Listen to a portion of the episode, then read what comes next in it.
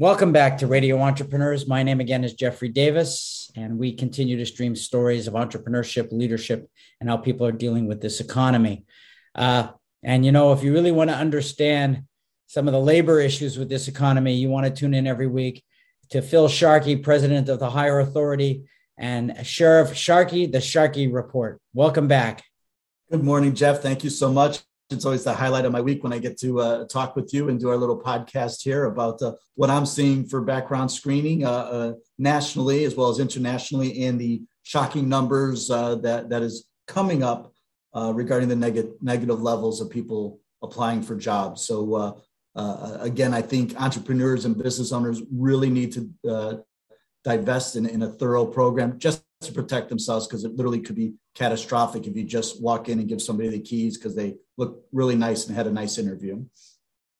Well, it's definitely still a, uh, a supply and demand issue, and salaries continue to go up, and employers, t- uh, I think, continue to lower their standard for getting live bodies in the door. Absolutely, and I know there's a yin and a yang, and I know it's very hard for employers to to find staffing right now. But I'm going to throw some numbers at those employers regarding if they just sort of put their head in the sands and just bring in anybody that comes in the door. Uh, one stat I have here for you, Jeff, is as it states here, as many as 48% of human resource professionals in the US, so almost half, claim that their organization have at some point experienced workplace violence. This was a 19, uh, 2020 survey released by the Society of Human Resource Management. That number is up from 36% just five years previously. So again, these HR professionals for all industries are seeing almost 50% of the people they hire end up being involved in some type of workplace violence. Um, you know, that, that's a huge number. And then the impact of that, if they hurt your customers or your coworkers and potential lawsuits, is surely worth, you know, bringing us on board to do a, a quick background check to make sure they don't have that criminal past. Because many times we see it's repetitive history. It didn't just happen today. Somebody in their 20s or 30s just didn't pop off for the first time that day at work. So uh, a quick background check can really help alleviate that problem for, for employers. Well, let's just be clear. It's not 50% of all hires, it's 50% of all companies. But either way, this that tells us a lot about the screening process of HR people since we should know ahead of time if someone has a violent history. Absolutely. And they go on to say that it's not just violent crimes that have increased, uh, um, Milica Milonovich wrote recently an article for Small Biz Genius that was just this year. They're a firm that provides small business owners with up to date, accurate, and reliable information on statistics.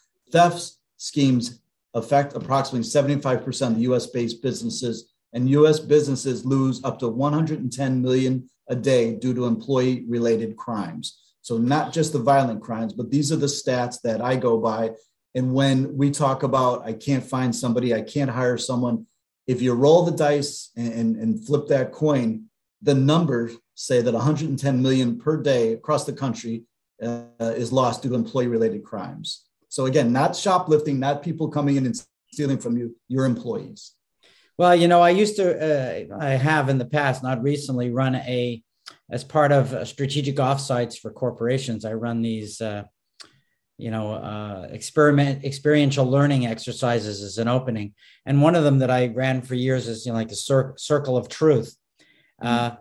where we sort of start testing people on how much they've lied to their employers. And one of their questions really is about theft. And at a certain point about 80% of all employees run through the process that they have stolen something from their employer and basically 100% have admitted to lying when during this game because it's set up to be laughing and sort of joking about it. Right right. And we could all live with the employee grabbing the pen or, or the, the pencil from the desk and taking that with them.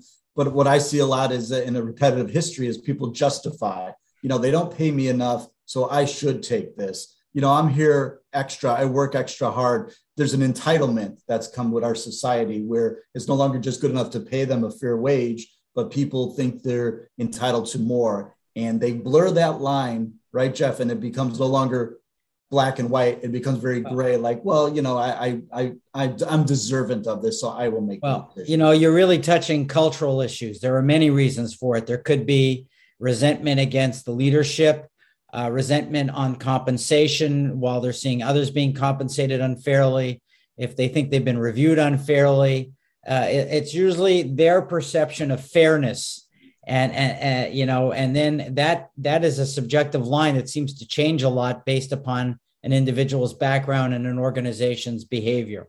Absolutely. And I just had one last uh, this past Monday that we completed. It was the employment section where the last three jobs, the last two jobs uh, were very favorable, never missed work, always on time, but they would not talk about why the person left so quickly. Then the third job back, we finally got to the, the crux of the matter where the person was stealing and was caught red handed. And of course, was very reliable, would gain the trust of the employer by what appeared to be great employment. But then we found jobs three and four that they were stealing. So jobs, the most recent two jobs didn't have that or didn't release it, but it seemed to be a pattern there that um, they get into you, they trust you. And my job is again to be that filter to try and locate these people before they walk through the door and uh, you know limit your, your uh, liability. And I think the industry that's the most obvious is the food industry, where people can walk out the door with food all the time. Absolutely. But I'm just noticing that my pen does not say the Hire Authority or Sheriff Sharkey. So I expect you to put a couple in the mail so I don't have to steal them from you. We'll get those right over to you because we don't want to have your, your integrity questioned at all. But we, we, we wrap here, Jeff, with simply, you know, what can an employer do? And a background check should consist of these items, at the very least, a misdemeanor and felony criminal record search in the county or state or national areas that the person has resided. That's not huge. We do something called an address history. We find out where they lived and just simply run criminal checks there. Sex offender is a very important ingredient today because it could be local as well as national. Um, social security number trace is huge. That's where I get my address from the person from. That's where we confirm the validity of the social. And not to go on that rant, but so many people are in the country and they're working and they're not documented and uh, uh you're just going to go down a, a, difficult road there. We just spoke about employment verification, education verification, where many people falsify. That's the number one area. And it goes on and on from there. But if you at least have those parameters in place, you should be able to identify a problem employee before they walk in. So, Phil, are you going to give me a brain tweet, uh, teaser before we go? I happen to have one for you, Jeff. I, I know you like these, and this is I one do. of my favorites. Um, this is Jeffrey Papows. I, I, love saying him because he was the president and CEO of Lotus Corporation, uh, you know, pretty big company there. And he made these claims that he rose from a lonely orphan child to uh, daring Marine flyer. He spoke of his black belt in Taekwondo. And here's where I got him his PhD from Pepperdine University. He also had long stories about how he helped support a widow of a fellow flyer who died ejecting from a disabled jet that he was piloting. So it comes out to be, and again, this was the CEO of Lotus, that um, he wasn't a Marine Corps captain. He had zero flight time while in the service. Um, he didn't burst an eardrum like he told everybody about in his death defying feats. And he did not have a PhD from Pepperdine University. His only degree was from a correspondence school. Um, and he was not an orphan as well. So his parents were probably uh, pleased to learn that. Um, but um, it's just amazing that he rose to this level. And it's simply because I don't think anyone ever checked. All you had to do was check the degree, which would have been a, a $40 fee for a screening company to do for you. It's unbelievable. Lotus. Lotus. You know, just a, just a little business. We didn't there. use Lotus notes in as as my wife would say in the day. Yes, and and their their leader, their branding person, the, the, the head, the figurehead of their corporation is just a flat out uh, falsifying person. So uh, that can simply justify it with, with a quick background check to, to protect your brand. Wow.